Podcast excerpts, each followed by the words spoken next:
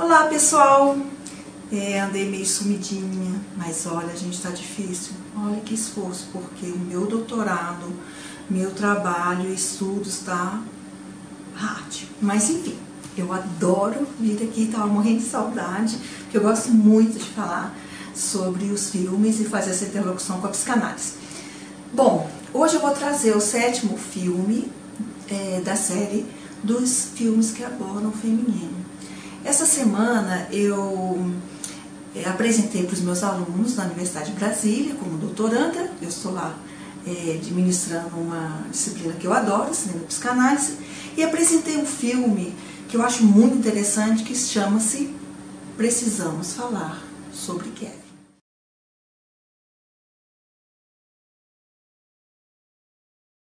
Esse filme é um filme muito polêmico e ele é excelente para gente falar sobre a estrutura perversa. Por isso que eu escolhi ele, porque eu acho que ele é um filme bem interessante.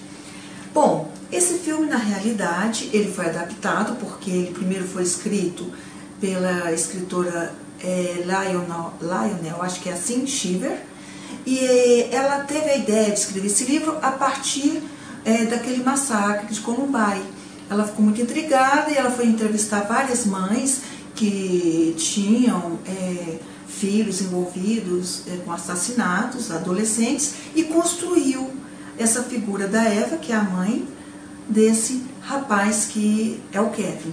Então ela fez esse livro em 2007 e Lene Hansen adaptou e dirigiu para o cinema em 2011 o filme Precisamos Falar sobre Kevin. O filme é, é muito interessante porque ele começa é, narrando a vida de Eva, que é a mãe desse futuro adolescente problemático, e mostra muito bem é, como a, é, vai se construindo a identidade desse futuro sujeito que será Kevin. Eu comentei muito isso com os meus alunos é, na, na aula essa semana, porque Eva traz umas características muito peculiares, né? Ela não queria o bebê, ela não desejou esse bebê, ela não se reconhece é, grávida, ela, não, ela olha para a barriga e não se reconhece. Quando o bebê nasce, ela não tem nenhum tipo de atitude, ela não tem nenhum tipo de emoção, ela não se identifica com esse bebê. E depois a gente vai vendo como fica difícil para Eva estar com esse bebê, né, que é o Kevin. Tem uma cena que eu até é, capturei isso no, no, no filme e coloquei para os meus alunos, que eu acho que assim, cena que é muito forte. Primeiro é o momento que a Eva está com o bebê e começa a sacudir esse bebê, porque não para de chorar. E ela olha para esse bebê, mas ela não tem nenhum tipo de atitude em relação em reconfortar o bebê no peito, e trazê-lo para perto dela. Não, ela fica como se fosse um objeto estranho, olhando o que, que eu faço com isso.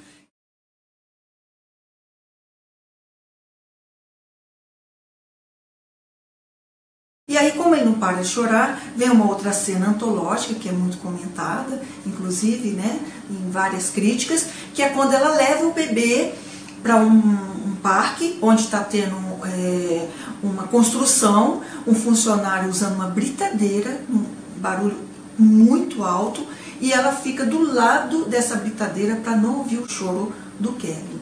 Então, assim, é uma cena muito, muito impactante para a gente que está assistindo e para a gente ver o quanto a Eva estava desconfortável, angustiada e sem saber como agir em relação a esse sujeito que era o Kevin, que estava ainda se constituindo, né? Era um bebezinho, e como isso tudo vai marcar a trajetória de Kevin. Eu discuti com os meus alunos que Kevin poderia ter sido é, um autista, poderia ter sido um psicótico, mas a gente não sabe, assim, é um filme, é uma ficção, né? Por um acaso, ele, é, ele era de uma estrutura futuramente perversa. Por que, que eu falo isso? Porque é, que o, o meu estranhamento que ele também poderia ser um autista ou um psicótico. Autista porque Eva não tinha um olhar para o Kevin. Né? Ela não tinha nenhum investimento é, pulsional, libidinal em relação a esse bebê. Ela não via esse bebê, ela via como algo, algo que a perturbava. É, psicótico porque mesmo que ela pudesse ter feito esse, essa alienação através do olhar, né, que a gente sabe na constituição do sujeito, talvez depois também o sujeito não ia conseguir se separar a ponto de construir uma estrutura neurótica. Mas enfim, o, esse sujeito se tornou um sujeito é, perverso. E isso a gente vai vendo a construção da história de Kevin e de Eva. É, e é muito interessante porque a gente vê desde quando ele nasce, né, é, a infância dele, o período da fase anal, que ele inclusive retém fezes,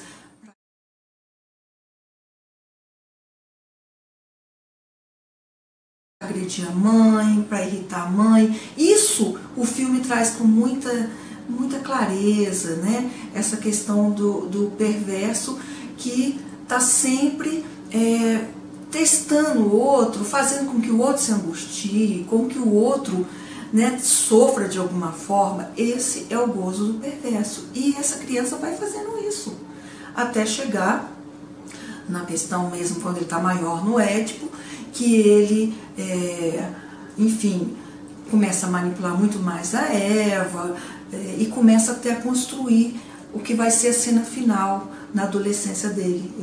Eu não quero falar é, esses detalhes porque é importante assistir o filme, mas é no já no finalzinho do Édipo ele ele constrói é, a cena final dele, né? Que eu falo cena final porque o perverso ele não fantasia, né? Ele põe ação é, é diferente. E é isso que Kevin vai fazer. Ele vai colocar em ação a, todas as questões perversas dele. Então ele, ele atinge pessoas no corpo para ver sofrimento, ele instiga Eva o tempo todo para que ela sofra, e ele, é claro, ele é muito dissimulado para o pai, é, para os médicos, ele é uma criança e depois um adolescente tranquilíssimo, maravilhoso. Ele realmente é o modelo que a gente poderia dizer em termos de imagem, né, de um perverso frio, calculista, não sente culpa, está sempre querendo fazer o outro sofrer.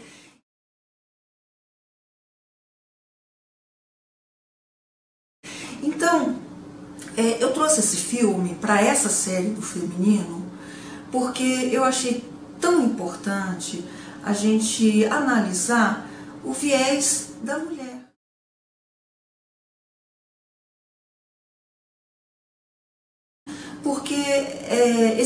Traz não só o perverso, né?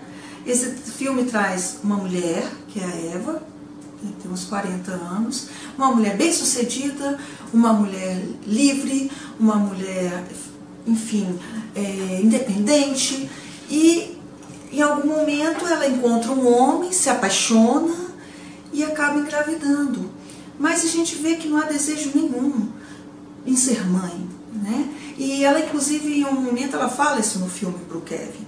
Mamãe era tão feliz antes de você nascer, agora mamãe, todos os dias quando você acorda, pensa em estar na França. Então, a gente vê que não havia desejo de Eva ser mãe de um bebê.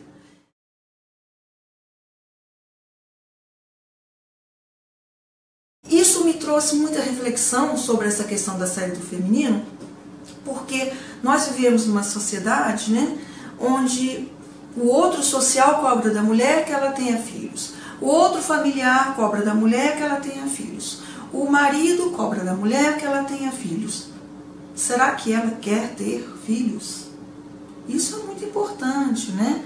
Se apropriar do seu desejo é muito importante. Por quê? Porque se a gente atuar o desejo do outro, como foi o caso da Eva, corre o risco de uma grande frustração, que eu creio que foi no caso dela, né? Uma imensa depressão pós-parto, uma rejeição àquele objeto, porque não é um objeto de amor que ela, ela queria realmente assumir, e isso traz consequências sempre muito delicadas, né? trazer um bebê sem ser é, amado, muito rejeitado. Eu não quero dizer aqui que todas as crianças que são rejeitadas em algum momento pela mãe na gravidez ou antes, vão ser crianças problemáticas, tá, gente? De jeito nenhum. Eu só estou querendo dizer que muitas dessas crianças que forem é, rejeitadas e, enfim, serão talvez problemáticas, que foi o caso do Kevin e outras crianças, né, que a gente vê, e inclusive é, não só perversos, pessoas que no, no futuro serão pessoas muito depressivas, pessoas que talvez sejam psicóticas, até autismo, né? Eu não vou entrar nesses detalhes porque seria muito complexo. Mas o que eu quero deixar aqui é essa questão. Até que ponto a mulher é tão cobrada e não tem é, propriedade sobre o seu desejo, sobre o seu corpo, né, sobre as suas questões em, em, em, relação ao outro, em relação ao homem que ela ama. Então isso é muito delicado. É, precisamos falar sobre Kevin. É um filme que é muito instigante porque trata desse perverso, dessa estrutura que é uma estrutura muito delicada, uma estrutura onde não há lei simbólica, por isso que ele faz a lei dele. O pai é um mero é, apêndice, tanto que Kevin realmente só usa esse pai para manipular a mãe. Geral, geralmente é assim, o pai é só é uma forma de desafiar essa lei paterna. Né? Como o, o perverso não entra na, na castração totalmente simbólica, porque uma parte dele sabe que há castração e outra parte dele nega, que é o desmentido, então ele fica nessa clivagem de ego. Como ele não entra totalmente, ele também não consegue entrar totalmente em contato com o desejo. Porque só há desejo quando há uma castração simbólica e quando há falta. Se você nega a falta, que é o caso do perverso, não há desejo. Então o perverso não deseja. O perverso só fica na questão do gozo. Né? Encenando o tempo todo é, situações é, e, e fazendo com que o outro se angustie, é, se sofra para que ele possa provar que não há falta. Né? Esse é o fetiche do, do perverso. Né? Não, ele fica o tempo todo provando, não há falta, eu sei como que é o sofrimento, eu sei como que é o gozo, né? eu tenho minha própria lei, por isso que ele não sente menor culpa por nada que ele faz, ele não respeita nenhuma lei simbólica. Enfim, é uma estrutura muito delicada, é uma estrutura muito difícil de se tratar, uma estrutura que está aí e a gente toda hora está se deparando né, com vários perversos e, e, que a gente vê que, infelizmente, vai acontecer ainda muitas vezes. O que eu quero deixar aqui é isso, essa questão da mulher, né, que como é importante você desejar, se você né, tiver é, essa consciência, que é, que é o ideal, realmente um filho porque é delicado. Assumir um, um filho depois sem ter conseguido, né, sem poder desejá-lo, é um esforço muito grande para essa mulher. Não é fácil. Parece fácil, mas não é fácil. A gente fala instinto maternal, mas isso é fantasia.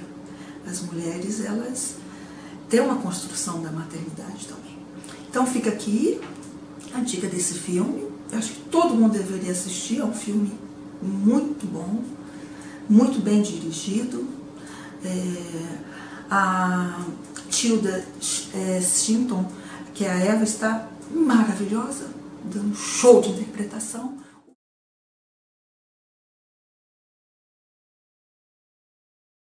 O Kevin também, que esse rapaz também está muito bem como, como psicopata, como perverso. A criança que faz o Kevin menor também está muito bem. O olhar, o jeito, a frieza.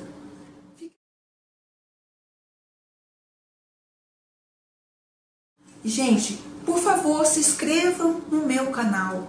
Quanto mais inscritos, mais interessante é eu poder fazer mais filmes, eu criar mais filmes. Então, eu peço que vocês se inscrevam tá? É um prazer estar aqui, podendo comentar os filmes que eu gosto tanto e que eu tenho o maior prazer em passar para vocês. Beijos. Tchau.